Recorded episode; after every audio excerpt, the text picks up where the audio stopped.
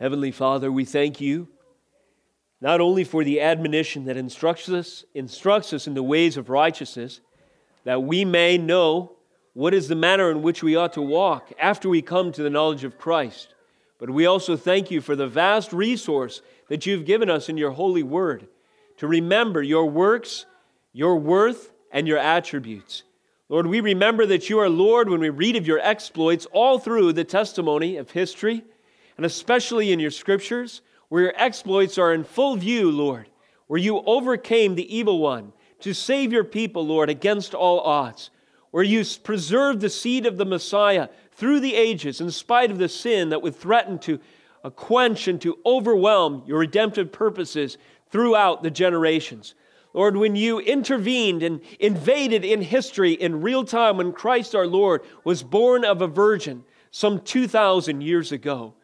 Lord, in the record of your scriptures being proclaimed, for, Lord, to distant lands and the barriers of ethnic Israel, Lord, no longer defining the parameters of your people, but now those who worship you in spirit and in truth do so all over the entire globe. Lord, these reference points of your work in history are there for us to appreciate and to marvel about in your holy word. As we turn to your scripture today, Lord, to look upon your works and to see, Lord, the testimony of faith of a servant of yours who lived in ancient times. I pray that our faith would be built and our confidence would be reinforced, that our testimony and the consistency of our message would be strengthened to proclaim your glory even today in this generation, to bring the light of Jesus Christ, Lord, to the darkness of this world with the message of repent and believe the true gospel. Open up our ears to hear your Holy Scripture. I pray, Holy Spirit, that you would use this time to quicken our understanding and to equip your church and to convict us of sin, to establish us in righteousness. Lord, I pray in all of this that you would be magnified and glorified through the testimony of your obedience, of obedience of your people following this service. In the name of Jesus Christ, we pray. Amen. Praise God. What an amazing gift we have today in the Holy Scriptures. I often think in our mind, in our heart, in our affections, we have to guard the truth that the Bible is absolutely precious. We must remember that in spite of its availability to us, that many of us have a Bible on four or five different shelves in our house and on electronic devices, it is nevertheless preserved at the cost of many lives and it's preserved unto the benefit and the reinforcing, the encouragement, and the exclusive means to do so of his people even today. The Word of God is so precious. Let us remember that today as we turn to the Holy Scriptures. Let's do so by considering Psalm 83 this morning in our Psalm series. Turn with me, if you would, in your Scriptures to this final psalm of Asaph in this collection toward the center of the Psalms, Psalm 83. In a moment, we'll stand for the reading of the word. The title for, this morning's message is, O God, Declare War. It's a summary of the cry and prayer request of Asaph, the author of the psalm. O God, would you please declare war already? Seems to be the intent or the theme, the attitude, if you will, of this psalm. A desperate plea that God would defeat his enemies, that he would overcome them by his superior might. The aim of this morning's message is to point our souls to the source of perspective correction in times of fear. I heard a phrase, uh, briefly, just to illustrate. I heard a phrase um, on a radio show, an unbelieving radio show, uh, recently, and, and it was this it, it, was just an observation that the host made, um, and uh, just interacting with media generally today, the news cycle and so forth. He said, it seems to me that reason cannot compete with hysteria. If you have two voices, one is hysterical and the second is reason, which is the one that most often can, has the most influence? Well, for ears and minds and hearts that are untrained by the foundational principles that would root and ground us in Christ, it usually is hysteria. People are generally more moved by the cry that there's fire, fire, or the world is falling, the world is ending. That tends to move us, motivate us more than the cry for a reasonable consideration of what is before us today. The scriptures prepare us to interact in a crazy world with foundational principles and parameters that would prepare us to be right, reasoning, that is, discerning according to the scriptures, even in times of great crisis. This is demonstrated in the heart, the prayer, and the worship psalm of Asaph in Psalm 83. And if you ever feel overwhelmed by the tests and the concerns of life, then Psalm 83 is certainly a great place, a great resource for us to focus our attention. So let's do that this morning. Would you stand with me for the reading of God's word out of reverence as we consider these 18 verses of infallible truth from Psalm 83? Let us begin in verse 1 under the title A Song, a Psalm of Asaph. Here we have the holy word of God. O God, do not keep silence. Do not hold your peace or be still, O God. For behold, your enemies make an uproar. Those who hate you have raised their heads. They lay crafty plans against your people. They consult together against your treasured ones. They say, Come, let us wipe them out as a nation. Let the name of Israel be remembered no more. For they conspire with one accord. Against you they make a covenant. Verse 6 The tents of Edom and the Ishmaelites, Moab and the Hagrites, Gebal and Ammon and Amalek, Philistia and the inhabitants of Tyre, Asher also has joined them. They are the strong arm of the children of Lot, Selah. Verse 9. Do to them as you did to Midian, and as to Sisera and Jabin at the river Kishon, who were destroyed at Endor, who became dung for the ground make their nobles like Oreb and Zeb, all their princes like Zebah and Zalmunna, who said, Let us take possession of ourselves, of the pastures of God. O my God, make them like whirling dust, like chaff before the wind, as fire consumes the forest, as the flame sets the mountains ablaze. So may you pursue them with your tempest and terrify them with your hurricane. Fill their faces with shame, that they may seek your name, O Lord. Let them be put to shame and dismayed forever. Let them perish in disgrace, that they may know that you alone, whose name is the Lord, are the most high over all the earth. This is the word of God. You may be seated. O God, declare war on your enemies. Asaph cries from Psalm 83. This psalm concludes this section of psalms, songs written by Asaph, this great uh, hymn writer who contributed these inspired worship themes, odes, songs, songs of war, songs of triumph in the canon of Scripture. He closes this, his hymnal, if you will, with a divine call to arms, a call to arms by the Lord against his enemies and therefore the enemies of God. Lord, rise up, defend me, defend your name. Again, we note that Asaph shared the same enemies as God. An important application of the Psalms of Asaph. Are your enemies God's enemies? If so, you are standing with the Lord against that which he hates and opposes. The only place to stand successfully, might I add, it may look like you're in distress at any particular time. Ultimately, the victory is ours. The Word of God assures us in history, redemptive history recorded in Scripture, and history itself proves the battle is the Lord's. Victory is ours when the battle is the Lord's. Asaph also understands the multifaceted glory of the Lord is demonstrated in decisive victory over his foes as well as acts of merciful salvation.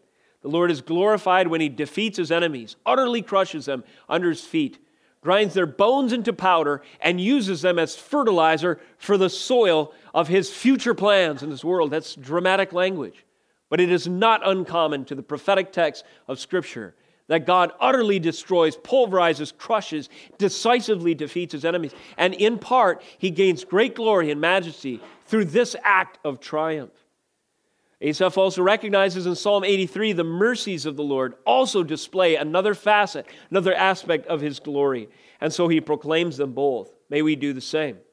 Asaph feels the threat and fear. Asaph is one who we can relate to. He suffers under these pressing psychological, spiritual conditions that tries the temper, the mettle, if you will, of his very soul. He feels the threat and fear natural to those who are, who are surrounded by threats, by terrifying forces. Yet his song demonstrates a greater fear still. He is rest assured that the forces surrounding Israel, his nation, and himself are no match for the enemies, or for the armies, excuse me, of Yahweh. Whatever enemies, however many in number, whatever their uh, confederacy or their agreement to link forces in defeating the small, uh, tiny, by comparison, not only in number but in power country, whatever the formidable opposition and foes that surround him, he knows that the armies of Yahweh, who is also called in the Psalms Lord of hosts, that is, Lord of warring multitudes, is more powerful still. Asaph's prayer, therefore, beseeches only one source of help in the face of desperation. He does not hedge his bets, he does not uh, put his eggs in a number of baskets. He does not seek for a humanistic foreign policy to assure his self confidence that his nation will endure. He makes no compromises. He looks for help in one place, like David. I lift my eyes to the hills. Where does my help come from? It comes from the Lord. Asaph was not one to lift his eyes to government to protect him from the threat of enemies. My help comes from the sword? No, my help comes from the Lord. Asaph's prayer beseeches only one source of help in the face of desperation, and he beseeches the King of Kings, maker and sustainer of heaven and earth. Asaph's, therefore, Asaph's conviction then is not confused or compromised by idolatrous humanism so common today, where men find confidence only or usually in their own strength or the strength of the national collective around them to influence disparate factions or to threaten their enemies into submission, boasting overwhelming force and strength. None of these are on the table. Asaph confesses with other Psalms again that some trust in chariots and some in horses, but those who truly follow Yahweh's instructions trust in Him alone. We will trust in the name of the Lord our God. Now, given this scenario, upon the answer to Asaph's prayer, the only object worthy of glory, the only object, object that gets the credit, the only person who gets to, be, to celebrate, to wear the Medal of Honor for success in this campaign is the Lord Himself the Most High over all the earth. That's an introduction for you. Here's a heading that we might divide the text into four sections under. The heading is this In the context of spiritual conflict, Asaph expounds the following. Think of the context of any spiritual conflict, and I believe we have principles that transcend even this historical, particular historical moment of Asaph and can well apply to our own lives and context today. Asaph expounds, first of all, the conspiracy, the nature, the character, the plans of the enemies of God. This is verses 1 through 8. Secondly, Asaph expounds victorious precedent, that is, records of victory, records of triumph that have preceded this moment in his experience. That's verses 9 through 12. Thirdly, Asaph references a few divine tactics or weapons at Yahweh at the Lord's disposal. That's in verses 13 through 15. And finally, he closes with terms of surrender. How will this conflict ultimately be resolved? And what are the purposes for this exchange in God's sovereign plan? How will he use it for his glory? Let us consider these this morning. Again, Asaph expounds the conspiracy, the nature, the character, the plans and intentions of the enemies of his God, and by extension, his people, inasmuch as they were the people of God. Notice verse 1 O God, do not keep silence do not hold your peace or be still, O God. For behold, your enemies make an uproar. Those who hate you have raised their heads. Notice the context here. In the absence of the Lord bringing punishment and sanctions against the enemies of the Lord, in this window of time where the Lord in his providence have allowed his enemies to gather forces, to prepare a case, to make their opposition known, to strengthen their armies and enemies, to gather weapons of warfare, and to assemble plans to attack the enemy. Because the Lord has not judged them for doing so as of yet, the opposition, the threat, is getting greater and greater. So Asaph cries, Oh God, declare war already. Our enemies are getting stronger. Which begs the question why? In God's sovereignty, is He silent for this time? Why does God allow the enemies of His people to gather strength? Oh God, do not keep silent. You can hear the stress, the anxiety almost in the song, and the attitude, in the heart, in the concern of Asaph's voice unto the Lord? Do not hold your peace or be still, O God. There are answers to that question, and the greater context of Scripture can provide some direction. Why God is sometimes silent in his sovereignty for a period of time that allows his enemies the apparent time and resources to regroup. There are a number of reasons for this. One could be a test of faith.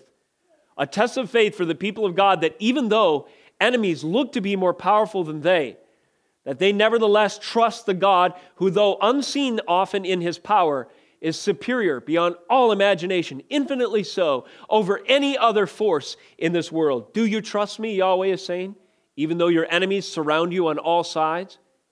It's uh, one commentator recognized that in this catalog, this uh, summary or this uh, record, verses 6 through 8, of the kinds of people, the specific nations that were opposing them, he notes that they are people that were historically, geographically placed on the north, the east, the south, the west, north, south, east, and west of the people of Israel. The message being that, will you trust me when you are surrounded by enemies, literally on all sides? That can be a reason for a sovereign silence. Secondly, God's reason often is to move his people to pray, to cry out to him, to seek that perspective correction that we mentioned as the aim of this message. That is so needful, and we often lose in times of wealth, ease, comfort, and security. The Lord will sometimes allow enemies to abound so that we remember that we are utterly dependent upon Him for our next moment of safety, assurance, security, and stability in our lives and in our society. No doubt, Asaph wrote this psalm as a heart cry motivated by these circumstances, but note this psalm was recorded and it made it into the Psalter, indicating to us God's divine intent that He wanted many more voices to join that of Asaph, to confess that they are desperately dependent on the power of God for their salvation. This is true of us in our sin. We are desperately dependent on the power of God for our salvation. We are surrounded by the world, the flesh, and the devil. The spiritual applications are immediately apparent in this analogy of warfare, if you will. We are desperately dependent on the salvation of Jesus Christ. And sometimes God allows the presence of our enemies around us to remind us that He makes a sufficient table for us in the presence of our enemies, as Psalm 23 declares. Without the presence of enemies, we may be less impressed with the power of God to protect us from them and less likely to cry out to Him in dependence and prayer. That we must do to remember that our strength, our source of security and assurance is not of ourselves, our weapons of our warfare, our strong right arm, but exclusively in the Lord. Thirdly, perhaps a reason for God's sovereign silence is a test of loyalty and righteousness or a weeding out of God's people. Oftentimes, when there is stress placed upon the church, the threat of persecution, there is a winnowing fork that God is employing in history to sift the chaff from the wheat, as it were. When there is a high cost to be paid for following Christ, there are usually a lot, a lot less hangers on. So there are many who associate with Christ in times of wealth and ease when it seems like it's the popular thing to do just for selfish reasons. And we may be unaware of who is the wheat and who are the tares. God is not. Sometimes God will bring his winnowing fork. What is that? It's like a pitchfork. It lifts up the wheat and the chaff, tosses it into the wind.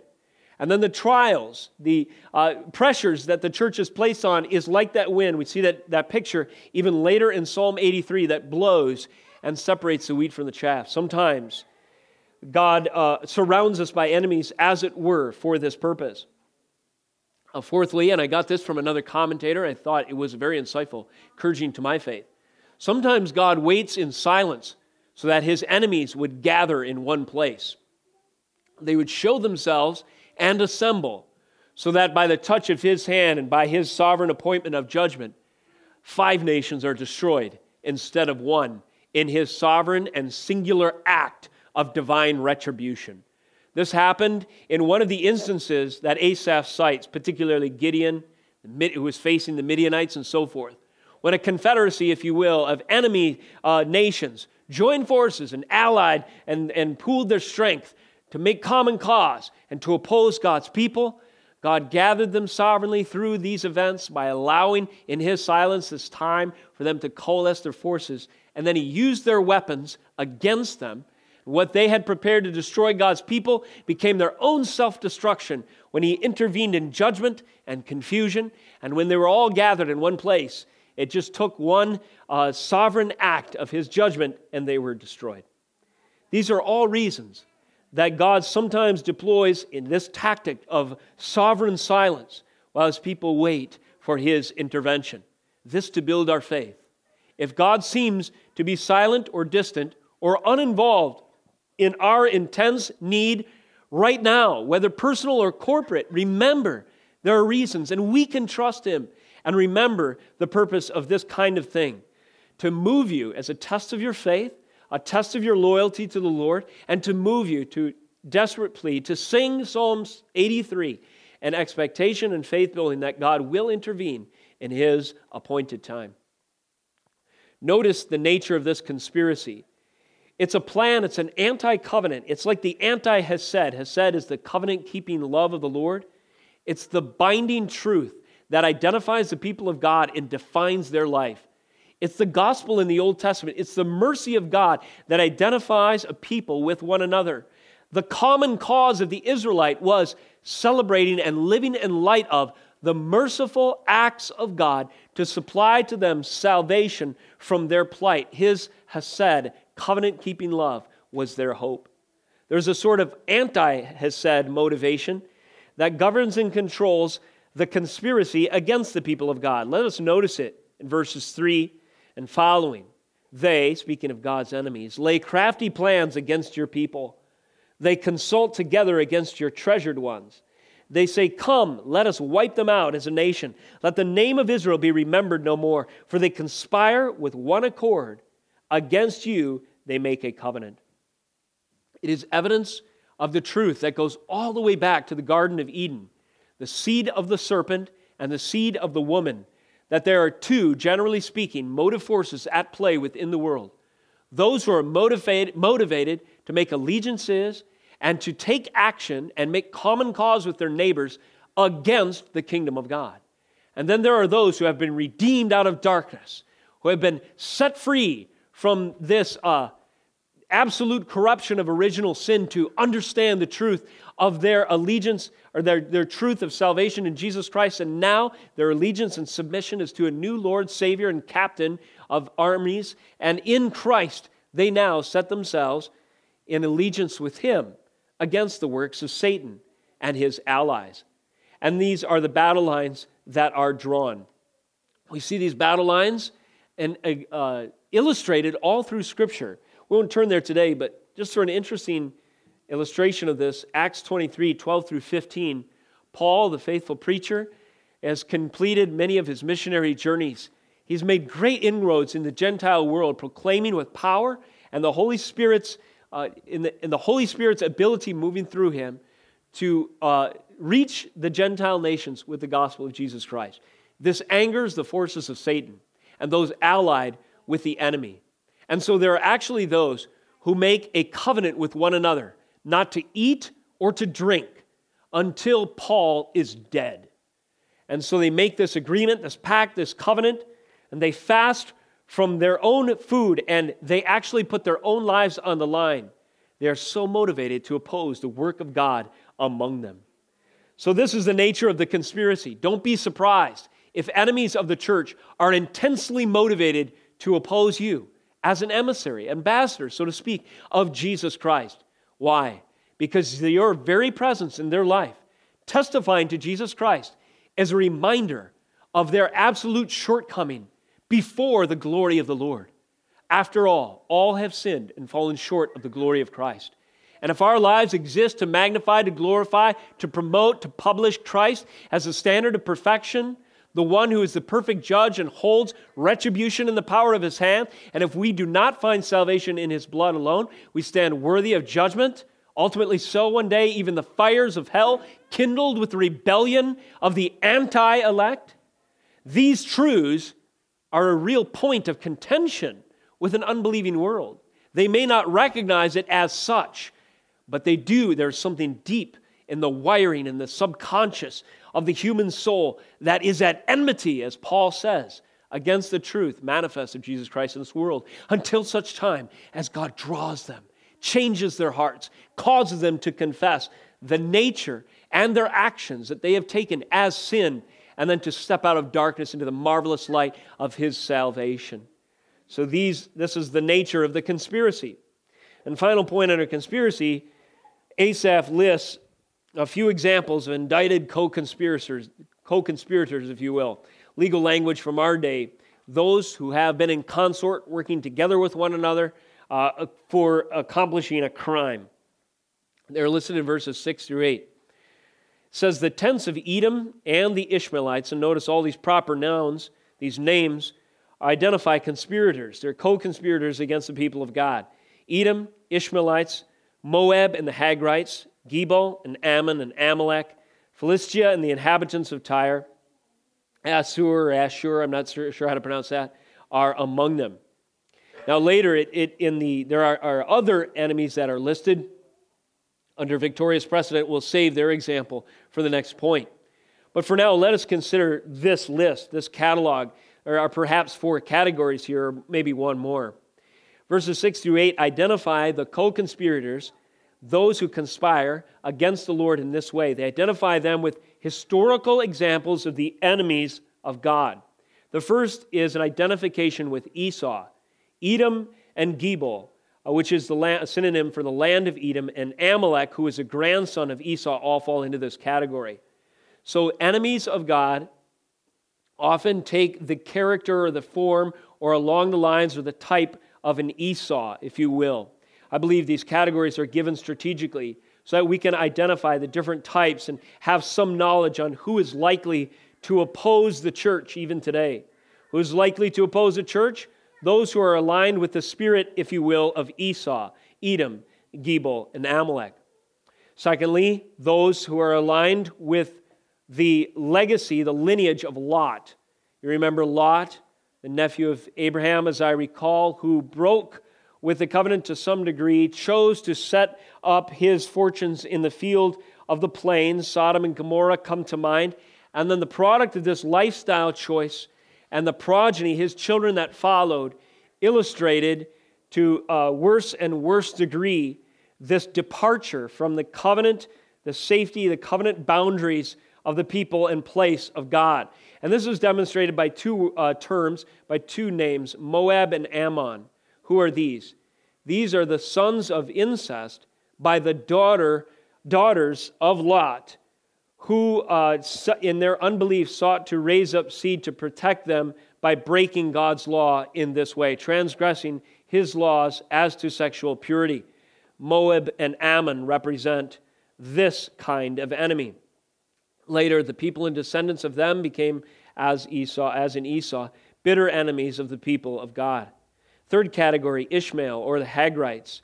Hagrites referring to Hagar, the mother of Ishmael. Again, here is a covenant infraction in view. Notice that often these terms are uh, it's the, the legacy, the fruit uh, that follows covenant unfaithfulness. Esau and Jacob come to mind terms of covenant, unfaithfulness to the plan and purposes and relationship that God had established. Uh, Lot and Abraham and so forth. Lot's family come to mind with Moab and Ammon, Ishmael and the Hagrites. Um, Abraham's idea to uh, account for his lack of faith, taking uh, unto himself a wife not Sarai, but Hagar, to raise up descendants for himself, so forth. Covenant unfaithfulness yields a legacy of enemies and enmity against the people of God. And then adding to this, there were the longtime territorial foes of Philistia and Tyre. They were a thorn in the flesh and the uh, contesting for the land all the time with the people of God. Again, going back to covenant unfaithfulness, back in Judges when the people were supposed to rout all of the enemies in the land and purge the place. They didn't do so. They weren't thorough in their obedience. And this covenant unfaithfulness left a thorn in their flesh that plagued them for the duration of their time in the Holy Land. And this was typified by enemies like Philistia and Tyre. And the last one, perhaps an imperial foe, Asher, and most think, or Asher, most think uh, this was associated with the nation of Assyria. So these are the types of enemies that oppose the people of God. Notice some of them come from the inside. People who were once associated with the people of God and with the covenant, but have broken with it now. And because of their disobedience, their once affiliation and association with the church, has now turned into an enemy position. And these are the kinds of enemies we can expect to be opposed by even today. Esau, Ishmael, Moab, Ammon, they fall into this category. But think about it, brothers and sisters. How many enemies of the church of Jesus Christ once claimed allegiance, but now they have taken, they have twisted. They know the teachings of Scripture to some degree intellectually from being involved with the people of God, but now they are exploiting that knowledge for the devil's end, and they are like a spy that has come in to twist, to deceive, to teach falsely, to conform the scripture uh, in such a way as to mislead God's people. This is the nature of the conspiracy, the types of enemies that oppose the people of God from the time of Asaph, even I suggest, unto now. This is the conspiracy. So it's important that we understand something about it. Secondly, in the context of spiritual conflict, Asaph expounds victorious precedent. So, in spite of this kind of overwhelming feeling of opposition, both from the inside and out, and the sheer numbers and forces that are allied against the people of God, Asaph finds strengthening, a strengthening force for his faith in going to and recalling God's works in the past. Victorious precedent, the history of God's works. Here, let us turn to Judges chapter 4. While you're turning there, let me remind you, in the context of Psalm 83, what is in view, verses 9 through 10. Do to them, Asaph prays, O God, declare war on your enemies, uh, so to speak. And he says in verse 9, Do to them as you did to Midian, as to Sisera and Jabin at the river Kishon, who were destroyed at Endor, who became dung for the ground.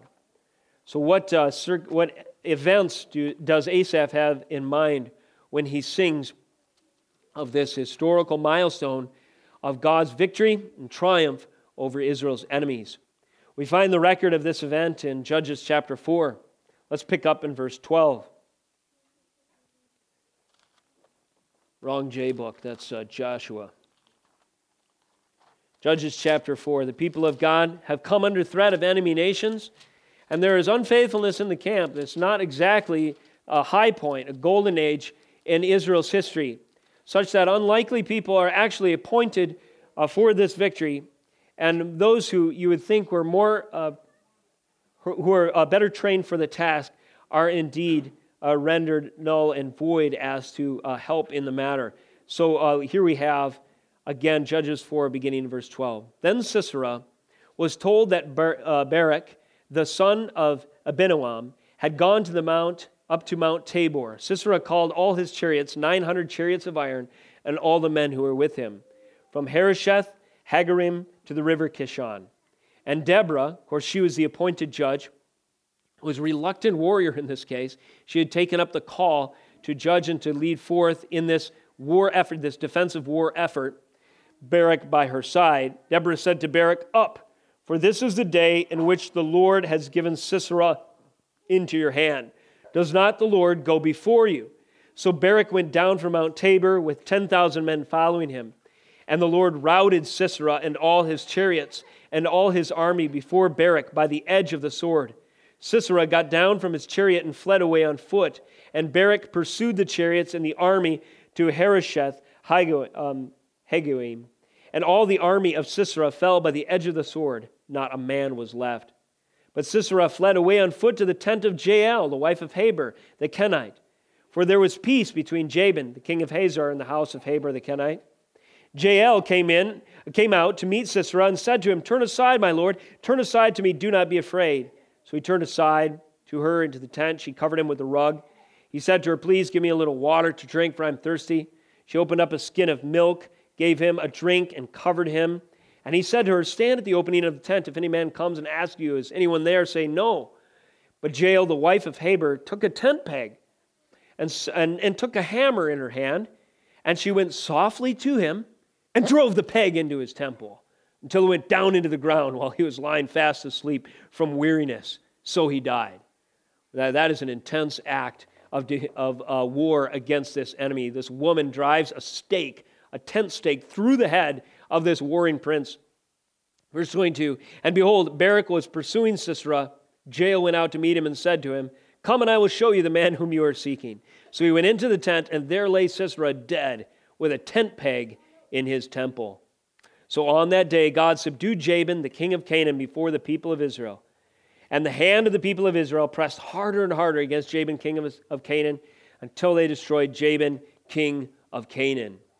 This is a victorious precedent where God had victory through unlikely heroes from a human personnel uh, uh, standpoint over his enemies. From man's perspective, this was a ridiculous battle campaign. How can we expect a woman in a tent and a woman judge who are both serving in the absence of qualified, capable, and faith filled men to accomplish such a great victory over our enemies? Surely we are doomed. But nevertheless, there is victorious precedent, even in this time where faithfulness is wanting, and God defeats his enemies. And again, when the prayers are answered, he gets all the glory. There's a second victorious precedent to which Asaph refers. This is Gideon and the Midianites in Judges chapter 7. This one may be more familiar to you. As we turn to Judges 7, though, we'll just read a couple verses to refresh our memories, beginning here in verse 19. Here in the scriptures, we have the record of a second victory. He said, um, that's chapter 8. Let me turn over one chapter. Uh, and the bramble said to the trees, um, If, oh, that's a, again, I, I apologize. I'm having a difficult time finding my passages today. So, chapter 8, verse uh, 20. Chapter 8, verse, oh, I'm sorry, 7 it is, 19. And he divided the 300 men. So Gideon is arranging his forces to oppose the enemy into three companies and put trumpets into the hands of all of them and empty jars with torches inside the jars. And he said to them, Look at me and do likewise. When I come to the outskirts of the camp, do as I do. When I blow the trumpet and all who are with me, then blow the trumpets also on every side of all the camp and shout for the Lord and for Gideon. And you recall what happened? They did exactly this. 300 men facing down thousands at night with unconventional weapons of war surround them, and they do as they are told.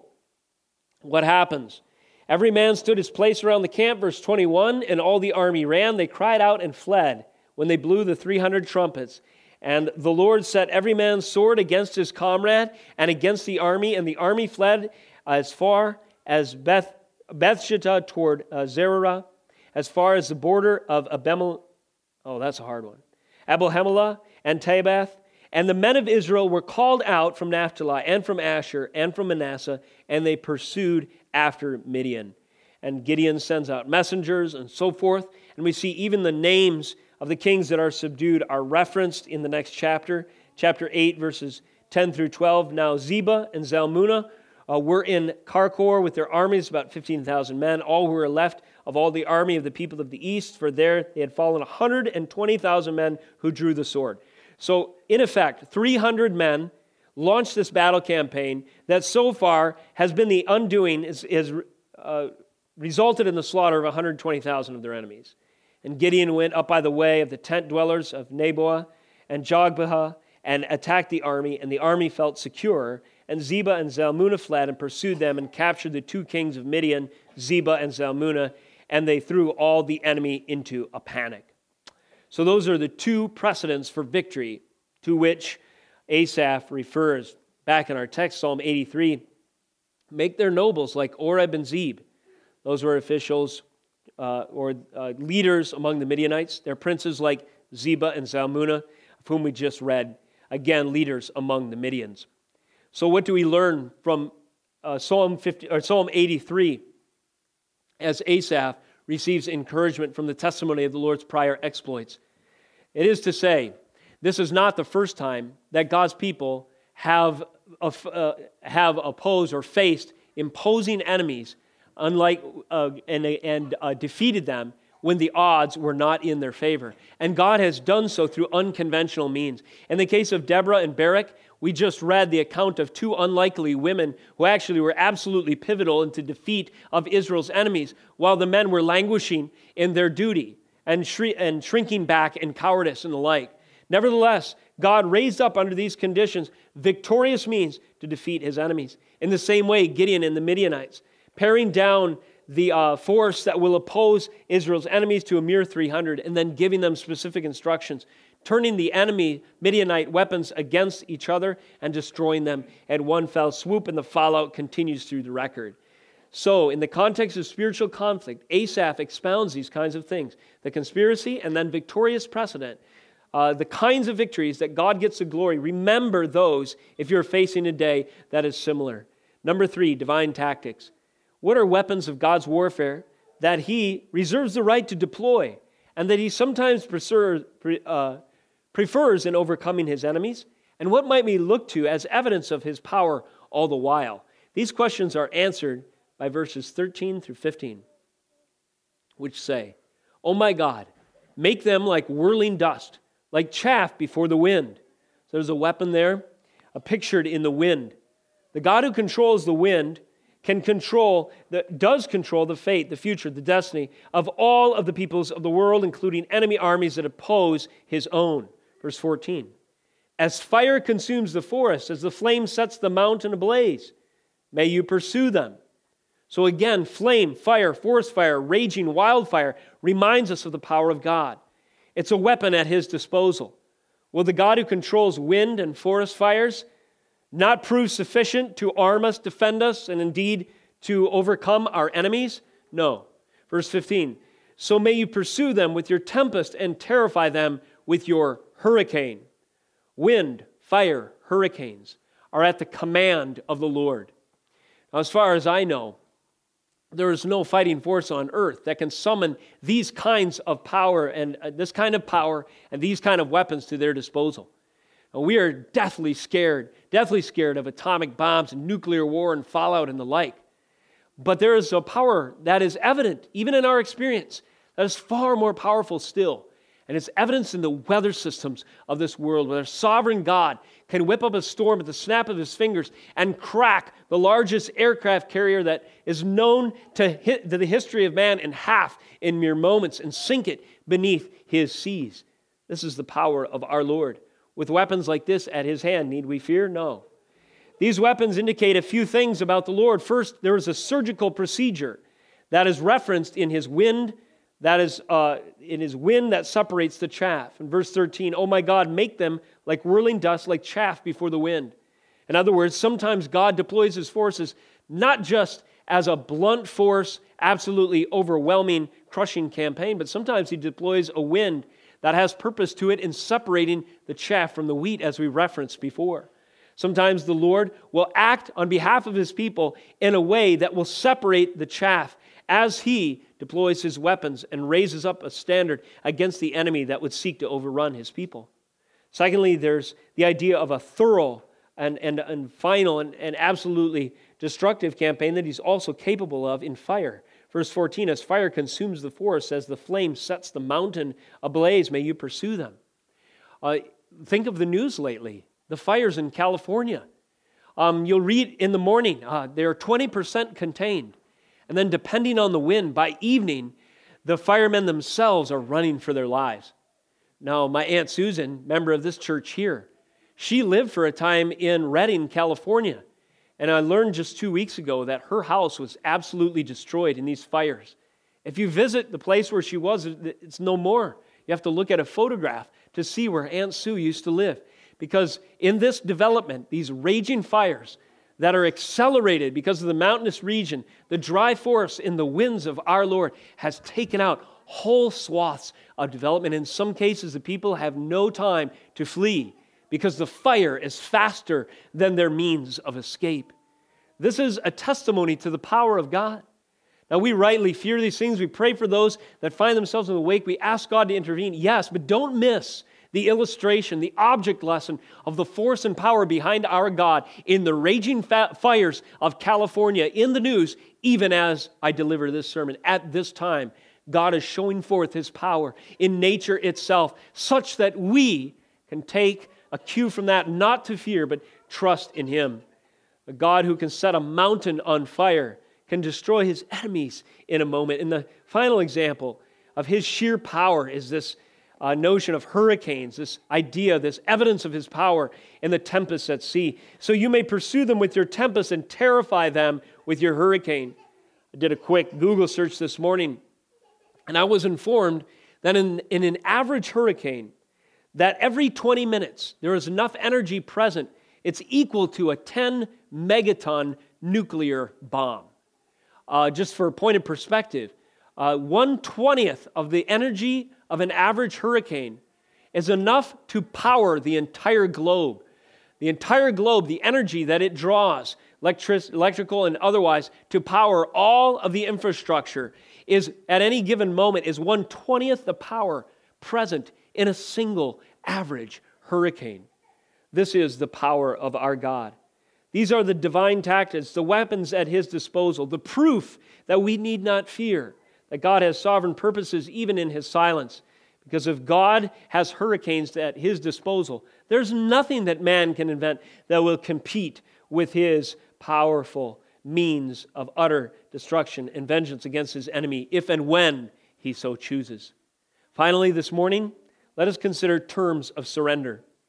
You see, as Asaph cries out in this declaration that, and request for declaration of war, that his faith is building likely.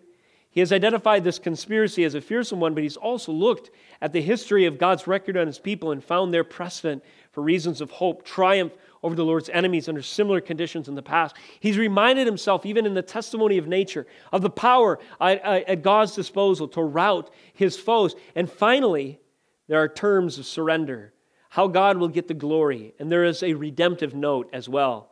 Let's consider 16 through 18 in closing this morning. Asaph sings, Fill their faces with shame, that they may seek your name, O Lord. Let them be put to shame and dismayed forever. Let them perish in disgrace, that they may know that you alone, whose name is the Lord, are the most high over all the earth. First of all, these terms of surrender.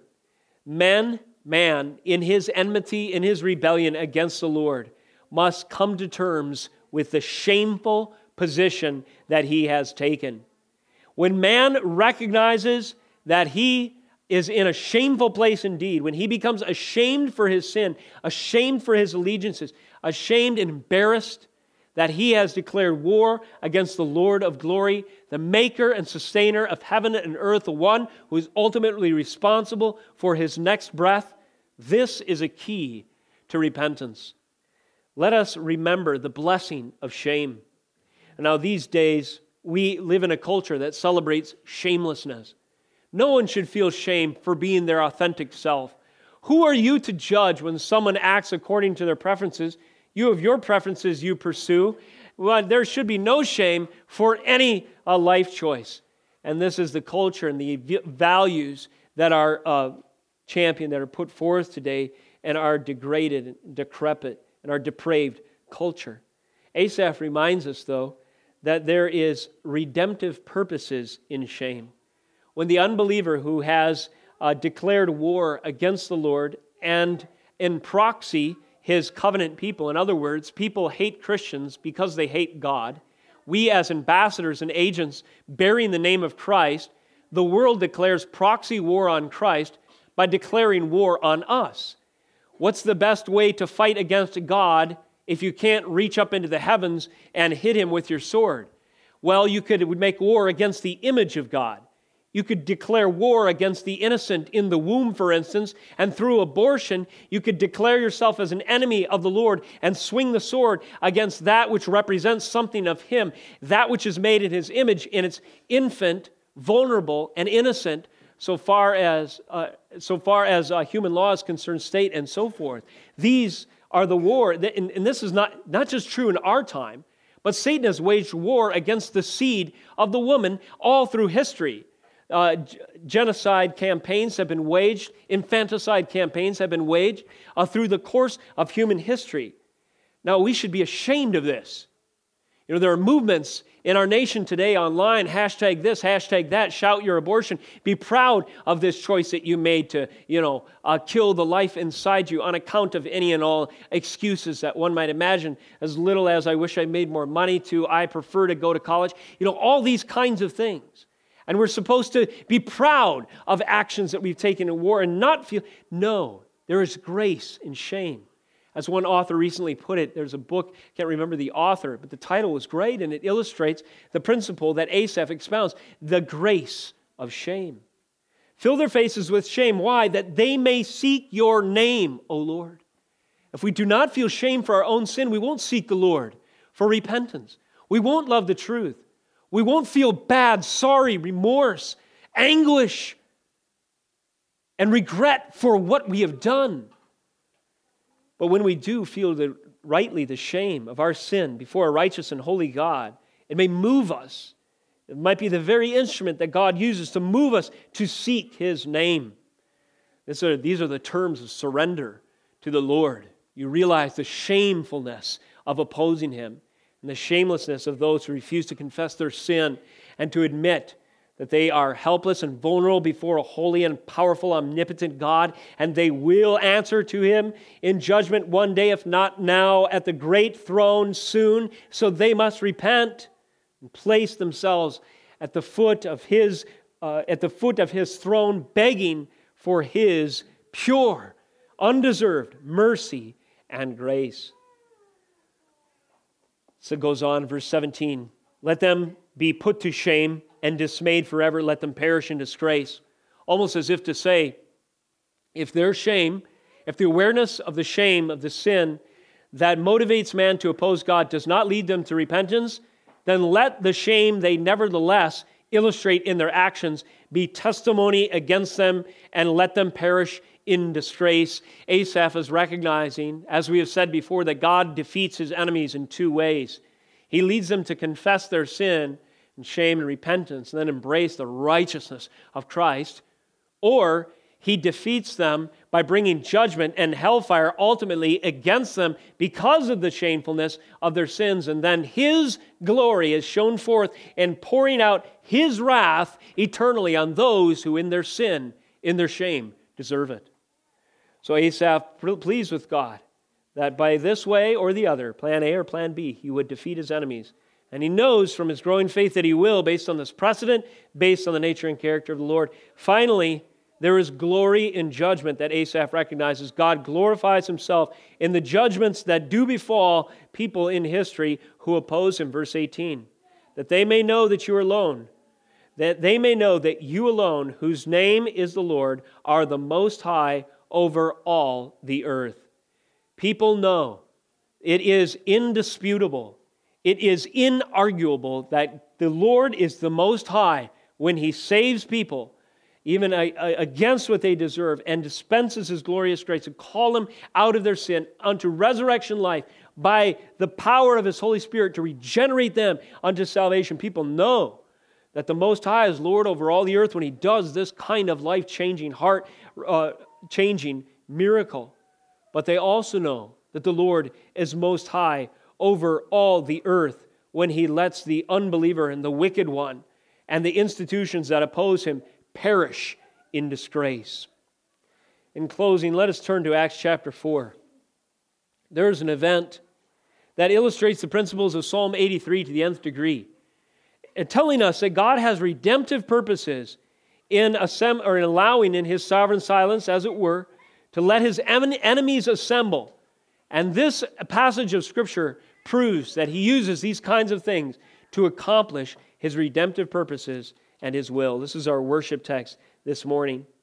As his early believers are gathered together in prayer, again surrounded by enemies, they lift up their voices together to the Lord and they say, Acts 4:24, Sovereign Lord, who made the heaven and the earth and the sea and everything in them, who through the mouth of our father David your servant said by the Holy Spirit, why did the Gentiles rage and the peoples plot in vain? The kings of the earth set themselves, and the rulers were gathered together against the Lord and against his anointed. That's a quote, a citation from Psalm 2, verses 1 and 2. And the people are recognizing in the heart of the psalmist the heart of Asaph in Psalm 83 as well that there is a conspiracy afoot that the Gentiles are raging, plotting in vain, ultimately, against the Lord. Nevertheless, the kings of the earth have set themselves, and the rulers have gathered together. What is the purpose, Lord, of your silence in this matter? When will you speak? When will you demonstrate your glory in this case? They recognize it immediately as we continue to read Acts 4:27. For truly in this city they were gathered together against your holy servant Jesus, whom you appointed, both Herod and Pontius Pilate an alliance of worldly magistrates and authorities representative uh, of, of ungodly, rebellious institutions and nations, Herod, a governor, Pontius Pilate, and so forth, along with the Gentiles and the peoples of Israel. This rebellion, this confederacy of rebellion against the people of God had, had uh, metastasized once again at this time in the early church, at the uh, formation of the very uh, church itself and at the ministry of Jesus Christ. But what happens? Verse 28 to do whatever, so they had assembled to do whatever your hand and your plan had predestined to take place. God's predestination, they understood that this was a sovereign act of God and allowing these forces to assemble and to act as they did. And why? We continue. Verse 29 And now, Lord, look upon their threats and grant your servants to continue to speak your word with boldness while you stretch out your hand to heal, and signs and wonders are performed through the name of your holy servant Jesus. So, the message here is that God, in his sovereign silence, had allowed the enemies to assemble, to ally themselves, to gain their forces. And then, in this conspiracy between the religious leaders of the Jews and the uh, pagan leaders of the Romans and so forth, they declared war on the Christ. And they defeated him, it would appear, on the cross and they were successful in killing him as he hung on that tree. Ultimately, is this really the case? Did they overcome God's purpose and plan? No. This was all predestined before the world began to take place. Why? To accomplish the very means necessary for our redemption. In killing the Son of God, they were the inadvertent sacrificers of the one sacrifice that could wash away your sin and mine. Now, should we not glean from this evidence in redemptive history great encouragement that God will not exploit the plans of his enemies today for his sovereign redemptive purposes? Brothers and sisters, he will. We have more historical precedent than Asaph had when he wrote the Song of Victory in Psalm 83. We have added to this account many things in Scripture and the most, the chief, the highest among them is Jesus Christ himself, who was slaughtered at the hands of the conspirators, this great, unimaginable atrocity committed against the only perfect, sinless, holy man and God himself incarnate in the flesh. Yet through this event, God accomplished our salvation.